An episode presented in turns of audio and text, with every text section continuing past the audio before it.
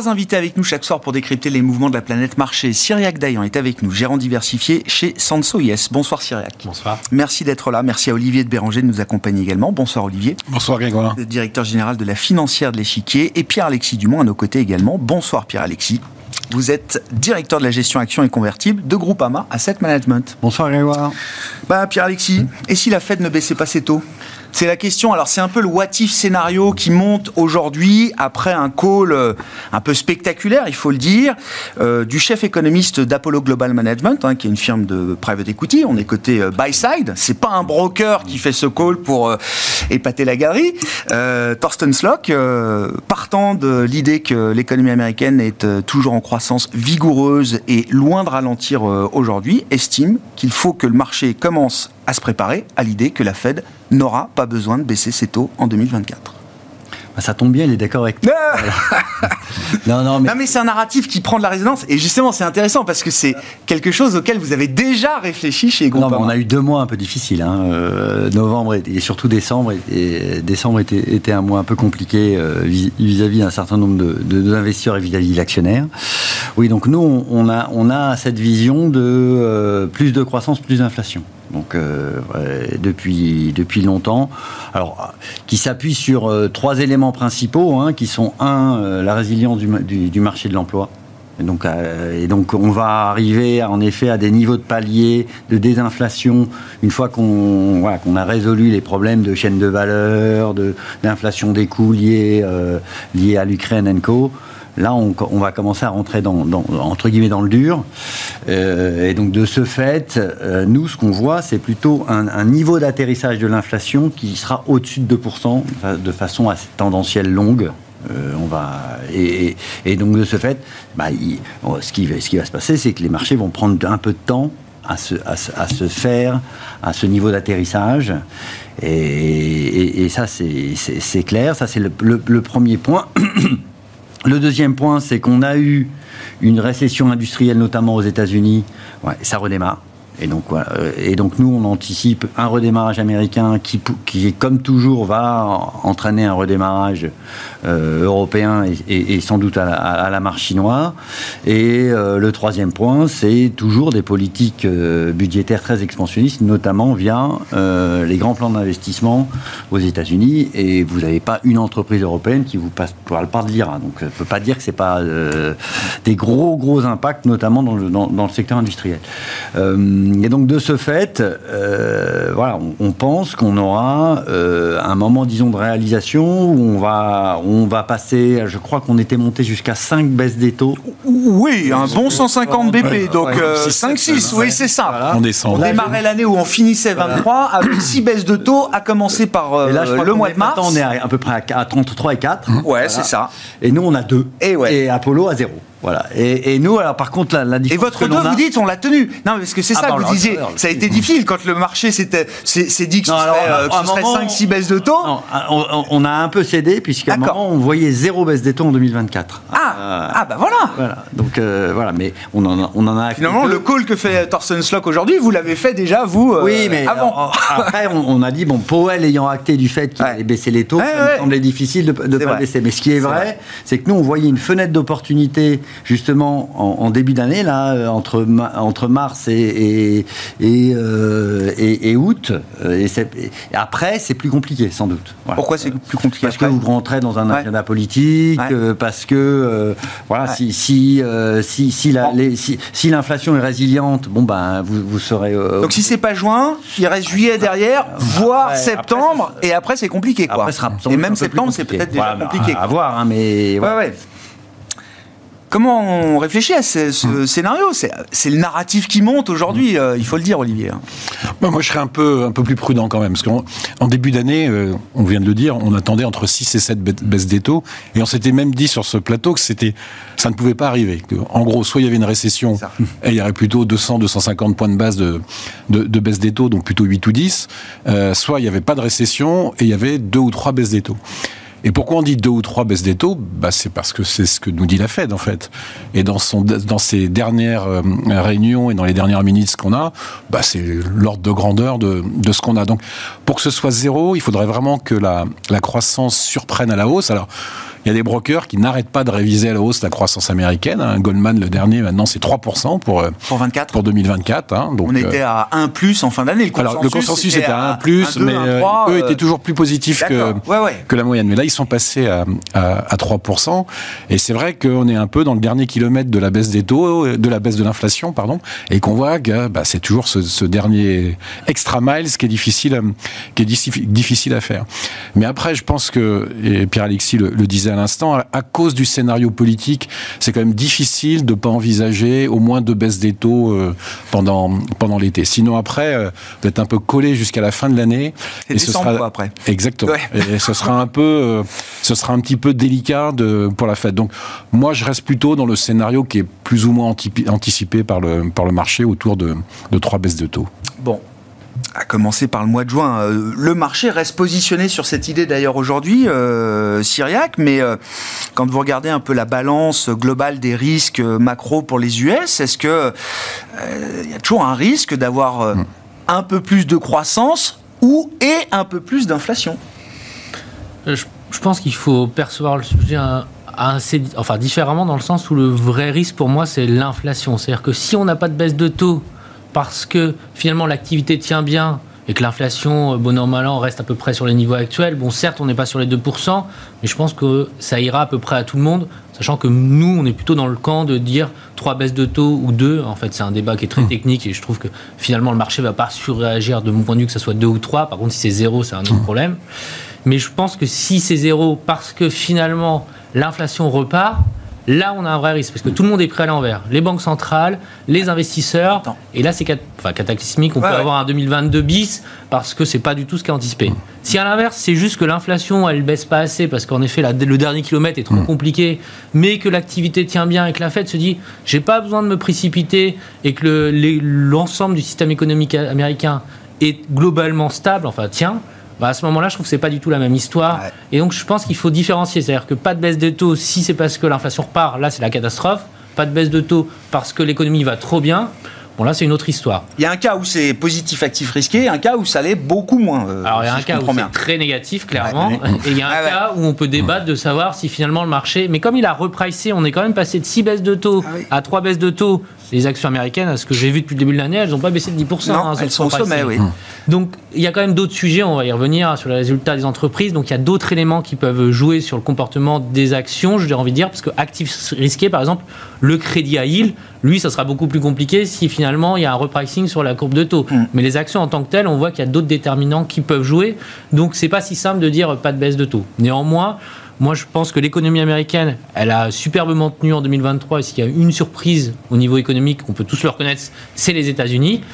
Mais si vous regardez la dynamique, je ne pense pas qu'on peut avoir un 2024 comme un 2023. On a quelques indicateurs qui montrent un début de ralentissement, un ralentissement sur des niveaux très élevés. Mais je suis plutôt dans le camp de, ceux qui pensent, enfin je trouve que le 3% de Goldman est un peu, un peu exagéré. Je, On passe d'un extrême à l'autre, quoi. Ah, c'est souvent les, les marchés sont comme ça. Bien sûr. Mais je pense que les États-Unis vont plutôt avoir une croissance entre 1 et 2 et, que finalement tout ça sera assez cohérent par rapport à ce que nous dit, encore une fois, euh, euh, ce qu'on disait, la Fed fait référence et ce que le séance de la Fed me semble assez cohérent par rapport à toutes les informations qu'on a aujourd'hui. Ouais, bon les chiffres d'inflation qu'on a eu là, alors il y a eu le corps PCE américain hier, on a les estimations en zone euro. Ça, ça, j'allais dire oui, ça, ça a pas fait euh, bondir le marché, euh, ça a pas choqué le marché ou les investisseurs, même si ici et là, on constate quand même que le, rythme des inflations ralentit peut-être un peu, euh, Pierre-Alexis. Non, là, ça reste. C'est le chiffre d'avant qui a surpris. Là, ce chiffre-là, voilà, le, marché ayant acté qu'on aura une désinflation plus lente. Donc ça, ça, ça, je pense pas que c'est une remise en cause. Par contre, en effet, ce que, ce que, ce que, ce que, vous disiez, c'est que ce qu'il ne faut pas du tout, c'est qu'on passe d'un scénario de baisse des taux à un scénario de hausse des taux. Ça, ça c'est. Summers, hein, Larry Summers, mmh. bon, je cite ah, les grands gourous de, Wall Street, mais il faut bien. Mi-février, il dit euh, c'est de plus en plus probable que le prochain mouvement de la Réserve fédérale américaine ne soit pas une baisse, mais une hausse. Donc voilà. Lui, il est encore plus en avant que. Ça, les, marchés, les gens, les gens sont. sont les investisseurs ne sont pas du tout pondérés là-dessus. Déjà, il y, a, il y a un long consensuel taux qui, voilà, qui, qui, qui ferait paniquer, hein, ça c'est évident. Et donc là, on aurait des inversions de position euh, qui, qui, pourrait être assez pénible. Euh, voilà. Après, on peut et après, on peut, voilà, ce qui, ce qui, le, le point, c'est et ça, c'est assez technique, c'est combien. Voilà. Mais tant qu'on est dans une dynamique où Ouais, j'entends. le marché dit on a passé le pic Et le prochain mouvement est une baisse. de politique monétaire et le prochain mouvement est une baisse, ça va. Et si on est dans une vision plus de croissance, plus d'inflation, pour les actifs actions, en effet, de toute façon, le, le déterminant premier, Croissance. C'est la croissance. Parce que s'il y avait, vois, sinon, le Japon serait, serait depuis, depuis longtemps à 39 000 points, hein, parce que l'inflation, ils n'en ont jamais eu. hein. Voilà, donc, non, non, c'est- c'est la croissance. Donc, s'il y a de la croissance, il y a- il y a- voilà, on aura un peu des, des, des- des- de, la volatilité, des multiples qui baissent, des multiples qui montent et autres. Et on pourra avoir un petit peu de, de, de- de changement de, quoi, de leadership ou en tout cas des, des- des mouvements sur, sur, sur différents segments. Mais, mais c'est voilà, pas ça. Nous, je- on- pour notre vision euh, fondamentale, c'est que 23, ça a été un, un repricing de multiples. 24, il faut qu'il y ait un peu de croissance, euh, un, un peu de croissance de bénéficiaires. Sinon, ça, Ouais. sinon ça, va, que ça va coincer sur les, sur, sur les actifs euh, actions notamment. Bon, c'est ce qu'on a observé là. On termine la saison de publication de résultats, euh, Olivier. euh, Il n'y a pas eu de déception majeure au Il n'y a global. pas eu de déception majeure, mais il faut un peu gratter sous la surface. Ouais. Quand on regarde, par exemple, le, le, S&P, euh, la publication du, du dernier trimestre de 2023, en gros, c'est plus 8 Ouais. sur les. Pour l'instant, euh, il y a quoi 90% des boîtes qu'on publié, mais ce plus 8, en fait, il y a plus 56% des Magnificent 7 et moins 2 du reste. hein. Donc, il faut quand même faire un peu attention à, à la dynamique de, de, de BPA. Et ce qui est vrai, c'est que l'Europe paraît moins belle avec ses. On doit être à moins 10, moins 11 en, en séquentiel. Mais bon, on- on- il y a quand même des raisons pour lesquelles les, les, les, les États-Unis ont, ont fait mieux. C'est cette concentration dont vous parliez tout à l'heure. Et moi, ce qui me. On commence par une concentration Oui. des profits. hein. On qui parlera peut-être de la performance et du poids dans les indices, mais la Exactement. première euh, concentration, c'est la bulle de profit ou la concentration des profits. quoi. Mais donc, pour revenir sur ce que disait Pierre-Alexis, euh, si l'inflation est un peu plus euh, collante, hein, euh, c'est plutôt bon pour les BPA. Ça, hein. Le- une inflation entre 2,5 et 3, c'est le sweet spot de la croissance de, de BPA. Au-dessus de 3,5, c'est destructeur parce qu'on sait que les banques centrales vont réagir, casser le- l'économie. Et, mais la croissance de BPA, son sweet spot, c'est entre 2,5 et 3 aux États-Unis. En Europe, c'est moins clair puisque les compositions des indices ont tellement changé que c'est difficile à dire. Mais c'est ça pour les, pour les États-Unis. Et moi, ce qui m'intéresse dans ce qui s'est passé depuis le début de l'année, c'est quand même on a eu un, un repricing du marché obligataire assez net. hein. On a pris 50 BP en gros sur les, sur les 10 ans. Mais pour revenir sur ce que disait Syriac, ce 50 BP de hausse, il n'est pas du tout dû à une peur de l'inflation qui baisserait plus lentement ou qui reviendrait. Il est dû à une meilleure croissance anticipée par les, par les marchés obligataires. Et si Quand vous on regarde regardez les break-even, quand les regarde break-even d'inflation, on a le marché n'a pas 2,3. changé d'idée par rapport à ça. Break-even d'inflation, on a deux- on a 2,3. Sur les 30 dernières années, on avait à 2,2 en moyenne. Donc, euh, le marché pense que les banques centrales ont gagné ou vont gagner. Après, comment ça va s'exprimer dans le résultat des entreprises? Bah, C'est sûr que c'est la top line et donc la croissance euh, réelle qui va, nous, le dire. Mais euh, moi, je, pense que les banques centrales et le marché pardon, peut très bien s'accommoder d'une inflation entre 2,5 et 3. Bah ouais. Oui, avec la croissance qui va avec, euh, etc. Ça fait une croissance nominale quand même autour de 5 peut-être pour les Ouais. États-Unis. euh, Et donc les BPA, rien, hein. les BPA, un peu de leverage, un Ah peu de- d'efficacité opérationnelle, et ça fait 10% de croissance de BPA. Qu'est-ce que vous retenez euh, sur le plan un peu global macro, effectivement, des, des résultats d'entreprise, là, euh, la livraison du quatrième trimestre, euh, Syriac, est-ce que ça, ça justifie que le marché action ait pu continuer sa course quand Hmm. le marché obligataire était un peu stoppé euh, dans son élan après un rallye de fin d'année qui avait été déjà important, hein, quand même? Alors, oui, parce que finalement, euh, tout ça est assez cohérent. Déjà, il faut regarder les surprises. Je pense que quand on regarde la bourse, si vous regardez juste les, les données telles quelles, vous ne comprenez pas grand-chose. Et on peut être étonné que l'Europe ait finalement ait bien performé depuis le début de l'année avec des, des, des- des BPA qui ont quand même baissé. hein. On est en alors, moins 7, moins 10 en fonction de l'indice que vous regardez. Mais comme on attendait pire, finalement, euh, l'Europe s'en sort pas si mal. Aux États-Unis, on est tellement habitué à avoir des bonnes surprises, mais encore une fois, si vous regardez par rapport à l'historique, les, les bonnes surprises, elles ont été encore un peu plus fortes que d'habitude, et on est, on sort, on va sortir à quasiment 10% de croissance de bénéfices. Donc c'est quand même, enfin 10%, euh, on est quand même plutôt C'est solide. on est solide, voilà exactement, avec des bonnes surprises. Donc ça va plutôt dans le bon sens.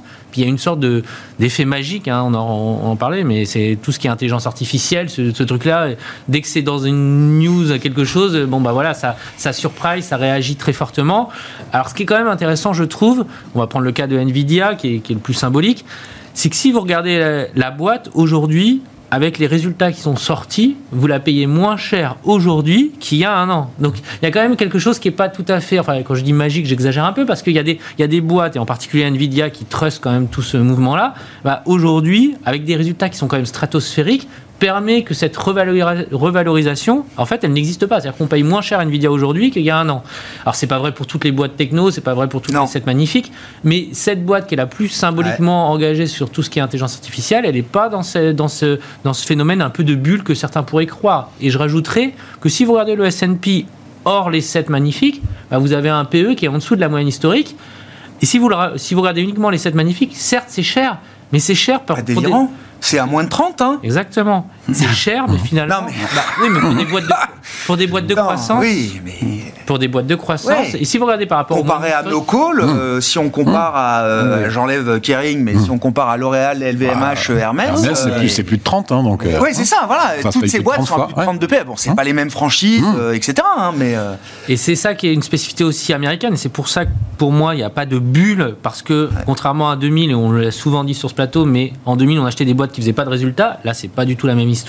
Et la deuxième chose, c'est que si vous voulez acheter les futurs de l'intelligence artificielle aujourd'hui, faut acheter aux États-Unis, il faut acheter. Enfin, c'est pas, c'est malheureusement pas nos boîtes à nous en Europe qui, qui, sont exposées à ça. Et donc les Américains ont une sorte de prime qui peut justifier. Donc tout ça pour dire que je trouve que la vraie bonne surprise du début d'année, c'est les résultats des entreprises qui de nouveau justifient bah, cette hausse qu'on constate euh, et qui, euh, qui semble se poursuivre début mars. Et, et pourquoi est-ce que le marché considère que Nvidia ça vaut toujours 25 euh, ou 28 de PE, enfin je sais pas combien on est sur, sur Nvidia, mais le, le marché veut pas appliquer un plus élevé que ça à Nvidia aujourd'hui une boîte qui a pris 250% euh, et un moment donné, mais rationnellement, non mais, oui, non mais rationnellement. Euh, non mais est-ce que ça veut dire que le marché s'interroge déjà sur le futur d'Nvidia et pense déjà à un moment sur capacité, commoditisation, etc. Est-ce qu'il y a déjà dans ce, le fait que le PE se tienne à ce niveau-là, est-ce que ça veut déjà dire que le marché est dans cette logique-là? C'est la marge qui est, ah qui est mise en question par la valorisation. 76% de marge brute. 76% de marge brute. Le marché sait que c'est intenable. On, on, sait que le, le, sac à main qui va disrupter le, le sac Hermès, il est quand même pas, il va pas venir dans les trois années qui viennent, alors que des GPU, bon, euh, il y a des gens qui vont finir par, savoir en faire, hein, euh, avec tout l'argent qui est dedans. Donc c'est plus le pricing qui est à mon avis dans le dans le 25-27 fois les 2000, 2025. C'est ça qui est, c'est ça qui est mis en, enfin qui est qui n'est pas payé par le marché. C'est-à-dire une marge pareille, c'est pas soutenable à horizon 10 ans. Oui, mais ça veut dire que le marché s'aveugle pas euh, de il, est, il, est, assez rationnel, je, suis euh, d'accord. La valo est pas euh, exubérante, c'est plutôt rationnel. Bon, alors c'est cher ou c'est pas cher, Pierre Xi Puisque je vous ai vu tilter quand j'ai dit qu'à 30 c'était pas cher. Non, non, non. Ce, qui, est, ce, qui, est, assez extraordinaire, c'est que ce soit les le plus grosses. est à 20, c'est ça? C'est 20 PE à peu près au global? 21. 21, peut-être pour le S&P. C'est que ce soit les plus grosses boîtes du monde qui soient à des PE de 30. C'est-à-dire mm. que le, le, monde est encore mm. un monde fini. Ah et donc, c'est quand même des gros business. Et pour faire, pour valoriser 10% euh, pendant 30 ans et autres, ça veut dire qu'à terme, vous faites quand même beaucoup, beaucoup de chiffre d'affaires. Mm. Et vous vous dites qu'est-ce qui va rester pour les autres. Hein. Voilà. Donc, euh, c'est surtout ça qui est exceptionnel. Par contre, moi, je suis tout à fait en phase. Hein. Euh, pour, pour information, donc, entre 2010 et, 2004, et 2024, les, les, bénéfices de ces 7 magnifiques, c'est x10. Oui, oui, oui. La part des profits ce, ce, trimestre, des, des, 7 magnifiques, c'est 25% des profits de toutes les boîtes américaines. La, part dans les indices, c'est entre 28 et 30. C'est ça. On n'est pas du tout. Il y a une cohérence. C'est pas du tout la bulle, la bulle Internet. Hein. Voilà, c'est juste, pour moi, le constat d'un contexte où on est dans un monde où winner takes all. Et ça, ça pose d'autres problèmes à moyen terme, qui est, voilà, on a besoin de concurrence à, un, un moment ou à un autre. Mais c'est vrai que Nvidia, comme, comme on le disait très justement, à un moment, Aujourd'hui, ça cristallise tout l'IA, mais ça va se diffuser. Hmm. C'est-à-dire qu'AMD est en train d'arriver, ils vont sans doute produire des GPU, on va avoir sans doute un tel qui va finir par trouver, par, trouver des choses. Et donc, à un moment ou un autre, il y aura un phénomène toujours d'atterrissage de, de, Nvidia qui va sans doute à un moment monter un peu trop et rebaisser comme on, comme on l'a vu, mais c'est pas pour ça que l'IA derrière, euh, fera, ce sera juste le signal qu'elle se diffuse dans d'autres acteurs. Et là, euh, voilà. Et, et c'est là où c'est un petit peu en peut-être exubérant, c'est qu'aujourd'hui tout se fait sur Nvidia. C'est-à-dire que c'est au centre, au centre du monde, un peu comme à la grande époque d'Apple. Euh, euh, oui, bien sûr. C'est le, ah, le métronome de la planète marché. C'était le résultat d'Apple autrefois, et aujourd'hui c'est peut-être un peu d'exubérance, voilà, où il y, a, sans doute trop de choses autour de cette valeur-là, mais sinon, le, phénomène, il est, il, est, il est assez justifié et assez cohérent par rapport aux, performances opérationnelles de ces boîtes. Hein. Je sais pas, je voulais, je sais pas si on a le graphique parce que je voulais le passer euh, hier ou avant-hier, mais sur ces phénomènes de concentration au sein des indices, je parle bien du poids des valeurs. Mmh. Euh, le top 10 euh, américain, c'est 30% du S&P 500 aujourd'hui. Mmh. Enfin voilà, les 7 magnifiques plus 2-3 autres, c'est 30% du S&P. Si je prends l'indice français parisien CAC 40, le top 10, c'est plus de la moitié. C'est-à-dire que je, je dis pas que je, je, bats en brèche des idées reçues. Voilà, on a le graphique, super Pauline peut nous l'afficher. Jusqu'au jusqu'au marché coréen où on voit que Samsung, la single stock Samsung représente plus de 30% de, de l'indice. En fait, on s'aperçoit avec ces mesures-là, donc on prend le poids de la plus grosse valeur, les trois plus grosses et les dix plus grosses.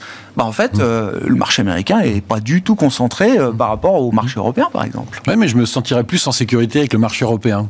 Ah parce que cette concentration. C'est plus euh, granolas ou exactement. Super 7 Parce que, parce que la concentration américaine, elle est exclusivement sur la tech. Enfin, si on dit que Tesla est une boîte de tech, ce qui est quand même très différent des granolas ou alors les Super 7, c'est marrant parce que c'est en gros vous prenez les granolas, vous enlevez ce qui n'a pas monté et, vous rajoutez deux boîtes de luxe. City. Les Super 7, c'est City. On rajoute Ferrari et, ouais, c'est un peu bon. Ah.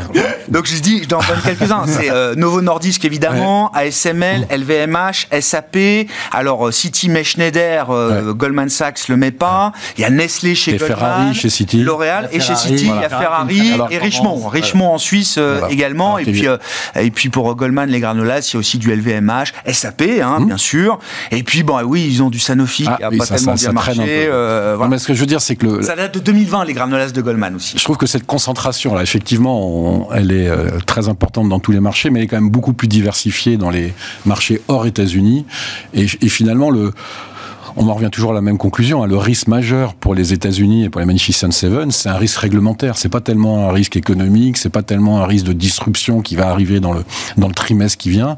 C'est qu'un jour il y ait euh, une euh, une assemblée américaine, un président qui décide qu'ils ont un monopole et qu'il faut le qu'il faut les casser. Mais tant que ça n'arrivera pas, c'est difficile de déconcentrer le, le, marché. Je le disais tout à l'heure, hein, c'est c'est euh, croissance des bénéfices des Super Seven au dernier trimestre, même des Magnificent Seven, même Tesla, c'est plus 56%. Donc, euh, ça veut dire que le risque de régulation, bon, c'est euh, oui un jour comme vous dites. Moi je me souviens au début de l'administration Biden, il nomme alors je n'ai plus son nom en tête euh, à la FTC euh, une superwoman qui a fait toutes ses classes sur le dossier Amazon, le cas Amazon. Vous allez voir ce que vous allez voir. C'était un des risques du début du mandat Biden. évidemment tout ça est oublié. Enfin je veux dire bah, personne ne, pas, ne, parle de casser ces entreprises qui sont en plein déploiement de, de, dépenses d'investissement. Ils ont perdu des procès. Ils, ont, perdu, des procès. Et puis surtout ils bénéficient de la confrontation géopolitique avec les Chinois. C'est-à-dire que les États-Unis en tant que superpuissance n'ont pas intérêt à casser leur monopole maintenant. Sur ces marchés actions, alors euh, bon voilà, euh, on me disait prime de risque aux États-Unis euh, sur les marchés actions, c'est quand même zéro voire négatif. et puis à l'autre bout du spectre, évidemment, il y a la Chine où là on a, on a une prime de risque stratosphérique. Comment vous, où est-ce que vous êtes à l'aise là pour pour la partie action aujourd'hui, Cyriac alors déjà sur les États-Unis, comme on vient de le dire, euh, c'est cher à certains endroits, mais si vous regardez le Russell 2000, euh, il, n'est ah est pas cher. Hein. donc euh, il, y a, deux styles de gestion dont je suis content de pas enfin je, suis pas content de, choisir. de, de, pas, être dessus c'est les small cap et les, ah la Chine hein. ah c'est quand même c'est quand même deux enfin les, les, gérants de ces deux classes d'actifs sous classes d'actifs sont quand même dans un chemin de croix depuis deux ans voire trois ans hein. donc c'est très très compliqué. Donc je veux dire c'est pas juste la Chine qui sous-performe si on regarde les small cap européennes depuis trois ans vous avez en tendance vous avez quand même quelque chose d'assez d'assez un bear market un joli bear market. En relatif ce qui est encore plus difficile. C'est à dire que vous avez quelque chose qui vraiment euh, monte pas alors et quand le reste monte et donc c'est très difficile à vivre. Pour répondre à votre question sur la Chine, bah, globalement, moi je trouve que euh, c'est compliqué dans le sens où on aurait eu envie d'avoir un raisonnement sur la Chine positif il y a un an et finalement là, ça n'a pas réussi. Mais il y a un moment donné, forcément, euh, l'élastique il est tellement tendu que ça va repartir et ça va repartir fort. Et donc on le voit d'ailleurs depuis quelques jours. Depuis le début du mois de février, euh, la Chine fait le mieux parmi les grands indices mondiaux. Hein. Et je pense que l'argument, en fait, il n'est pas à chercher du niveau, au niveau euh, économique ou au niveau des, des, résultats des entreprises chinoises qui sont loin d'être extraordinaires aujourd'hui. C'est à regarder du côté du politique chinois. C'est-à-dire que pendant au cours de 2022-2023, on nous parlait de tout sauf d'économie. C'est-à-dire que globalement, il y avait, on nous parlait, euh, voilà, il y a eu des problèmes, bah, par exemple sur les secteurs. Ils ont décidé de complètement euh, rendre public, donc sortir complètement de la cote de certains secteurs comme l'éducation, des choses comme ça. Là, depuis six mois, il n'y a pas une semaine où il n'y a pas une déclaration d'une autorité, voire du président chinois, qui nous parle de l'économie. L'économie est revenue. Et même des marchés. Et des marchés. Et même des marchés. Alors là, on est vraiment au stade. Et ça, c'est vraiment le game changer, je pense. C'est ah que les Chinois, finalement, se rendent compte que dans la confrontation globale qui est en train de s'organiser, euh, bah, d'avoir des bourses qui baissent de 10 ou 15% quand les actions américaines montent de 20 ou 25, ça va quand même poser un problème et ça pose déjà un problème quand on voit le niveau d'investissement. Si avoir des, des, investissements directs étrangers en Chine aujourd'hui, c'est une catastrophe. plus rien. Et je pense que c'est plutôt à ce niveau-là que les choses sont en train de changer. Donc je dis pas que c'est le call pour les 10 prochaines années. Mais tactiquement, il y a quelque chose à faire. Ah, nous, on a la conviction. Alors on a envie de le jouer, peut-être pas directement sur les actions chinoises, mais avec un MSCI émergent. Alors il faut avoir en tête que Aujourd'hui, les, actions chinoises, c'est environ 20% d'un MSCI émergent. Quand il y a 5 ans, c'était 35. Hein. donc euh, il y a quand même un ah repricing, l'un des montées, enfin d'autres pays. Mais je trouve que le MSCI émergent, il a quand même beaucoup de vertus. Ça permet d'avoir une exposition chinoise qui n'est pas à zéro. Mm. Mais globalement, les actions hors Chine émergente, elles sont pas très chères non plus. Euh, et donc, je trouve que le MSCI émergent, c'est un bon call aujourd'hui, dans une logique tactique, je dis pas à horizon 10 ans, mais à horizon 1 an, pour euh, finalement jouer une surperformance des pays émergents euh, contre les pays développés, un peu de manière tactique. Et en termes de tactique ou de diversification, vous préférez ce MSCI émergent aujourd'hui à des indices small cap? Oui. D'accord. Parce que tout simplement, sur les small cap, les arguments sont quasiment les mêmes. Hein. D'ailleurs, enfin, la valorise, le côté valorisation, il va dans le même sens. Mais je ne vois pas le catalyseur et je trouve que l'IA prend tellement la place aujourd'hui. Alors peut-être qu'à un moment donné, les choses ont changé, mais pour l'instant, c'est pas le cas. Et les, small caps ont beau sortir des résultats, bon, en plus qui sont pas dingues, mais voilà, il faudrait vraiment qu'elles sortent des super résultats. Mm. Et pour ça, on va revenir un peu sur la macro. En tout cas, en zone euro, qui est la partie small cap que je connais le mieux, bah, il nous faut un peu de croissance. C'est-à-dire que les small caps, elles ont besoin d'avoir un peu de croissance pour repartir, en particulier tout ce qui est industriel.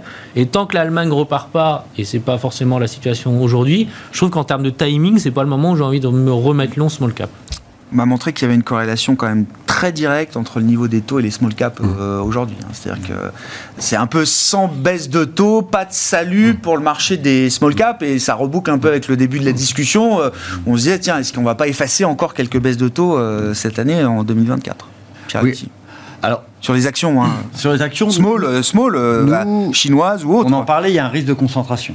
Et donc, un des moyens, quand même, d'atténuer ce risque de concentration quand vous êtes un gérant action. Alors, c'est vrai que là, vous avez deux mondes.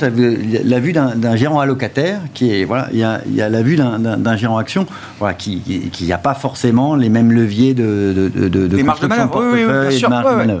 Et là, euh, nous, on, considère que après, en effet, ce fort repricing et le fait que on considère quand même qu'on a atteint le pic des taux et qu'on devrait quand même avoir deux baisses de taux cette année, ça commence à être intéressant, justement, de, de, diversifier ce risque de concentration, que, que, ce soit en Europe et surtout aux États-Unis, hein, parce que vous avez le même, même raisonnement aux États-Unis, mhm.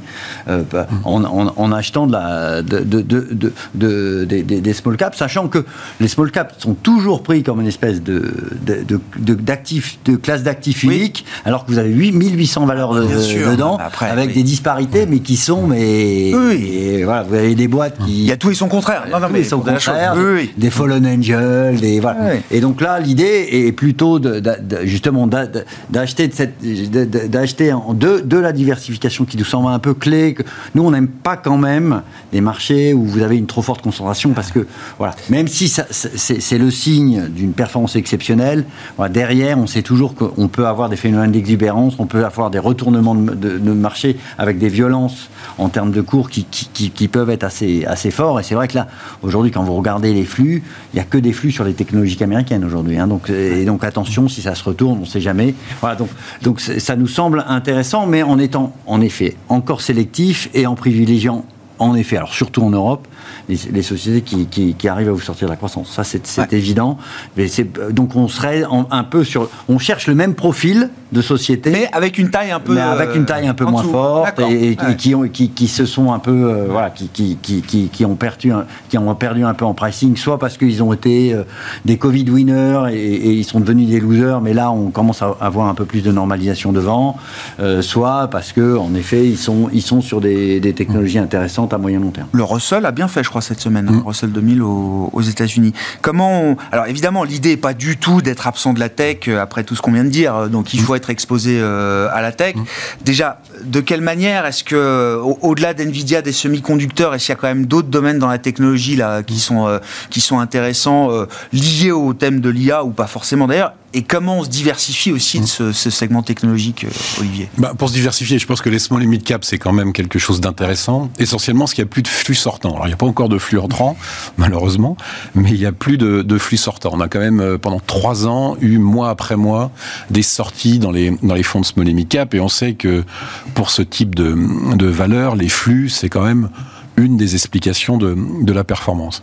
Vous, vous parliez de la corrélation entre les taux et la performance relative des small et mid cap. Bah, c'est sûr que si les baisses de taux sont retardées, euh, ça retarde le, le, le- le démarrage des, des small et mid cap. Mais une autre corrélation qui est, qui est très intéressante, c'est qu'historiquement, la performance des small et mid cap est très corrélée à la performance du high yield. Parce que ce sont, euh, on va dire, des, des actifs de liquidité marginale, c'est-à-dire quand il y a beaucoup de liquidité sur le marché qui cherche de la diversification, justement, on va chercher des, des small et mid cap. Et là, il y a une divergence historique qu'on a rarement vue, c'est-à-dire qu'il y a une très bonne performance du high Ouais. yield euh, par rapport au point bas de de- d'octobre. on a quand même quasiment comprimé de 150 points de, barre, de base pardon, sur, le, sur le crossover, alors qu'on a regagné un peu de valeur relative sur les small et mid cap, parce qu'on a, on a quand même fait d'octobre jusqu'à décembre, c'était à peu près correct en performance relative. Et ça, quand même, il y a quelqu'un qui a tort. hein. C'est soit le high yield est trop confiant, euh, soit euh, le rattrapage des small et mid cap va arriver. Je ne vous cacherai pas que je penche pour la deuxième option. Ouais, Donc on ça, c'est- de voir. ça, c'est la Non, première chose.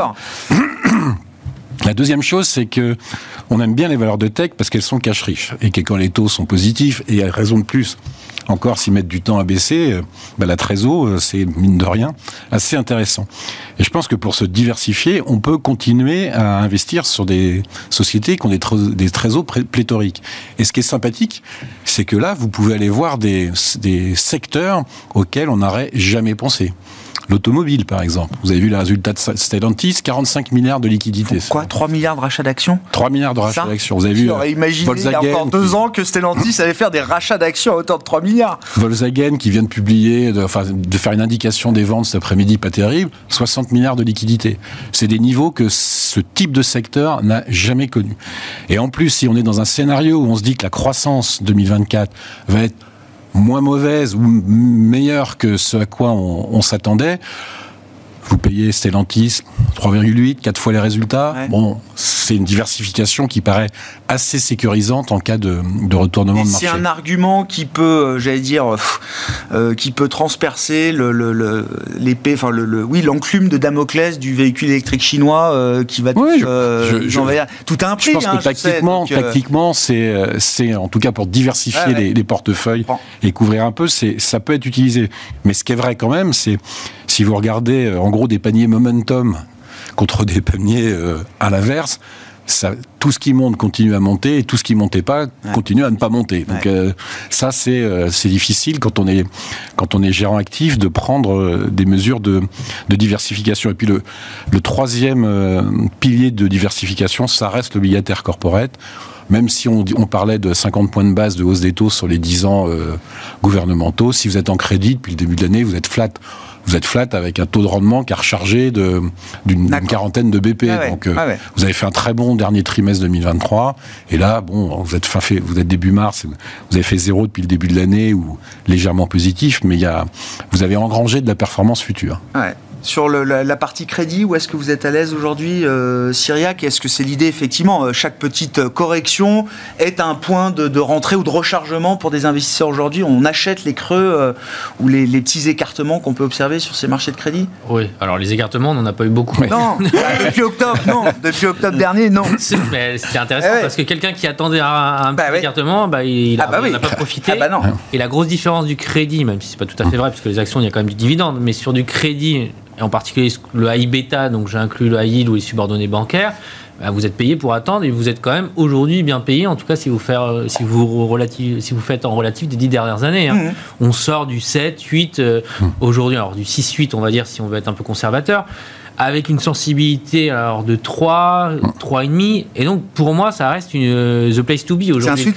C'est vraiment, c'est vraiment une classe d'actifs qui est très C'est un risk-reward. Dans, dans, les grandes classes d'actifs, c'est là où on est. Euh, bah, nous, on, est, on est surexposé crédit, high yield et subordonné parce qu'on considère que finalement, et c'est important dans la macro ce qu'on vient de dire, c'est que bah, aucun d'entre nous, en tout cas aujourd'hui, parle de quelque chose de, de, terrible, une récession qui va arriver, quelque chose voilà, sur 2024.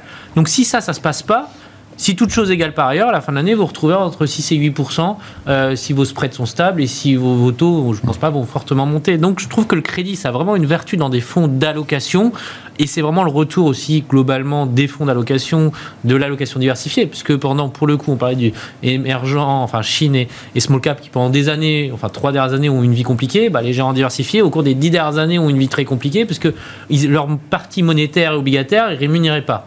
Là, le monde a changé en 2022, alors ça a été violent, mais il a changé, et aujourd'hui, on peut avoir une poche d'obligataire qui va, pour 50% de votre portefeuille, rémunérer entre 5 et 6%. Donc ça, c'est très sympathique. Ah, c'est très confortable. Et, c'est vraiment quelque chose qui, à mon sens, il faut garder dans les portefeuilles et ça va durer. Donc ça, c'est vraiment un game changer parce que les taux vont pas redescendre à 2 ou 3 euh, très rapidement sur le crédit, hein, j'entends. Dans le contexte, euh, Pierre-Alexis, et on n'en parle jamais, donc euh, je voudrais bien en parler, est-ce que les convertibles présentent un intérêt particulier dans ce, schéma de marché, de ce contexte de marché aujourd'hui? Capter un peu de rendement, avoir une option quand même sur la performance euh, action, est-ce que c'est quelque chose là qui... Euh, on a rechargé, on, voilà, on a rechargé les piliers de, performance, que ce soit sur la partie taux, que ce soit sur la partie crédit, que ce soit sur la partie action et que ce soit sur la partie plus technique qu'on appelle volatilité, c'est-à-dire la, façon dont on, on, valorise la, convertible, est-ce qu'elle est à sur ou sous code par rapport à, l'option sous-jacente. Euh, bon, c'est un peu technique, mais donc là, en effet, historiquement, c'est un très bon timing sur, euh, sur les convertibles, puisque c'est en, rendement risque, hein, c'est une très belle classe d'actifs euh, qui, qui, est assez, assez proche de celle que vous pouvez avoir sur le crédit ou sur, sur le high sur très longue période. Donc c'est clairement, en général, des, des, très bons timings. Le, le point aujourd'hui sur la partie européenne, c'est qu'on pour que le pour que la, classe d'actifs performe, il faut un peu de primaire. Et on a et, ah, pour l'instant, on manque de primaire en Europe. Et ça, c'est voilà. Donc tant qu'on n'a pas de primaire en Europe, voilà. Donc on, on, conseille plutôt de faire du convertible global, puisque là, le primaire aux États-Unis et, là. Et donc, au-delà du manque de primaire, vous dites c'est quand même un, actif, une bah, classe d'actifs qui correspond bien aux enjeux du moment. Le problème que vous avez, c'est que c'est un gisement qui est très spécifique. C'est un gisement small cap non raté. Ah donc s'il se renouvelle pas, ce gisement, vous, vous, vous, pouvez avoir en effet des phénomènes où vous vous retrouvez coincé dans des secteurs euh, qui sont euh, complexes. Et, et, en, Europe, on a, on a tout le secteur du food delivery, par exemple, qui est un mmh. gros secteur. D'émetteurs de convertibles ah Qui est un gros émetteur de convertibles. Ah et ça, euh, les, les, business models sont encore, pas complètement là. Hein Alors qu'aux États-Unis, ben, vous avez, le mois dernier, c'est 9 milliards d'émissions hein, sur, sur, sur, le marché américain. Ah et des, des taux plus, plus haut, avec des besoins de refinancement plus importants. Donc, on a une capacité de régénérer les, les portefeuilles bien, bien meilleurs. Donc, nous, nous on, trouve que c'est intéressant, mais on pousse beaucoup plus les convertibles globales que les convertibles européennes aujourd'hui. Bon, j'avais une dernière question. Pourquoi les matières premières envoient un signal presque un peu euh, contradictoire par rapport à ce qu'on décrit d'un scénario de croissance, euh, d'entreprises euh, qui sont quand même encore en forme, etc il y a des explications. Les indices de matières premières sont quand même déprimés, quoi, euh, pour le dire. Alors ça dépend quelle matière première euh, vous regardez. Hein, oui, le cacao et le jus d'orange. Le cacao, c'est une chandelle qu'on a, qu'on a rarement vue. Hein, donc, euh, L'an dernier, le trio de c'était cacao, uranium et jus d'orange. je pense que là, quand même, on est un peu. Je parlais du momentum sur, les, sur les actions depuis le début de l'année, qui était un peu difficile pour les gérants actifs. Je pense qu'on a exactement la, la même chose. On a quand même des marchés qui sont plutôt aux mains des CTA et des, et des euh, trend followers, enfin des, suiveurs de tendance. Et là, bah, quand vous voyez ce qui se passe, le, cacao, en gros, ça fait x4 hein, à peu près. Hein, euh, et ça continue. là, ça, ça, ça consolide depuis 2-3 ah jours. Mais bon. Tout le monde panique. Euh, mais je pense que le, le message, le message, il est quand même que globalement, la croissance potentielle même des États-Unis et de l'Europe, elle est, enfin, elle a baissé. On n'est plus à 3, 3,5 aux US et on n'est plus à 2, 2,5 euh, en Europe et surtout en Chine. Les 5%, on va falloir les sortir. Ah et ça, je pense que le marché des, des matières premières a un très gros doute, un très gros doute sur euh, sur ça. Et, d'ailleurs, ce qui est intéressant de voir, et on en avait déjà parlé plusieurs fois, c'est qu'à chaque fois qu'il y avait des ralentissements en Chine, on faisait un plan de relance et le plan de relance, c'était des infrastructures. On faisait des autoroutes, des aéroports, des chemins de fer. Et ça, c'est intense en, en, en matière première.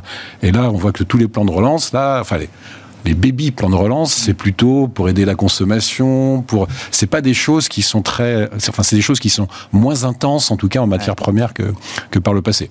C'est peut-être une, une des explications. Bon, même si on voit là le pétrole qui euh, rebondit euh, mmh. aujourd'hui, effectivement, hein, j'ai vu que le WTI, oui, reprend d'ailleurs 3% là au moment où... 80 euh, dollars. 80 dollars sur le WTI.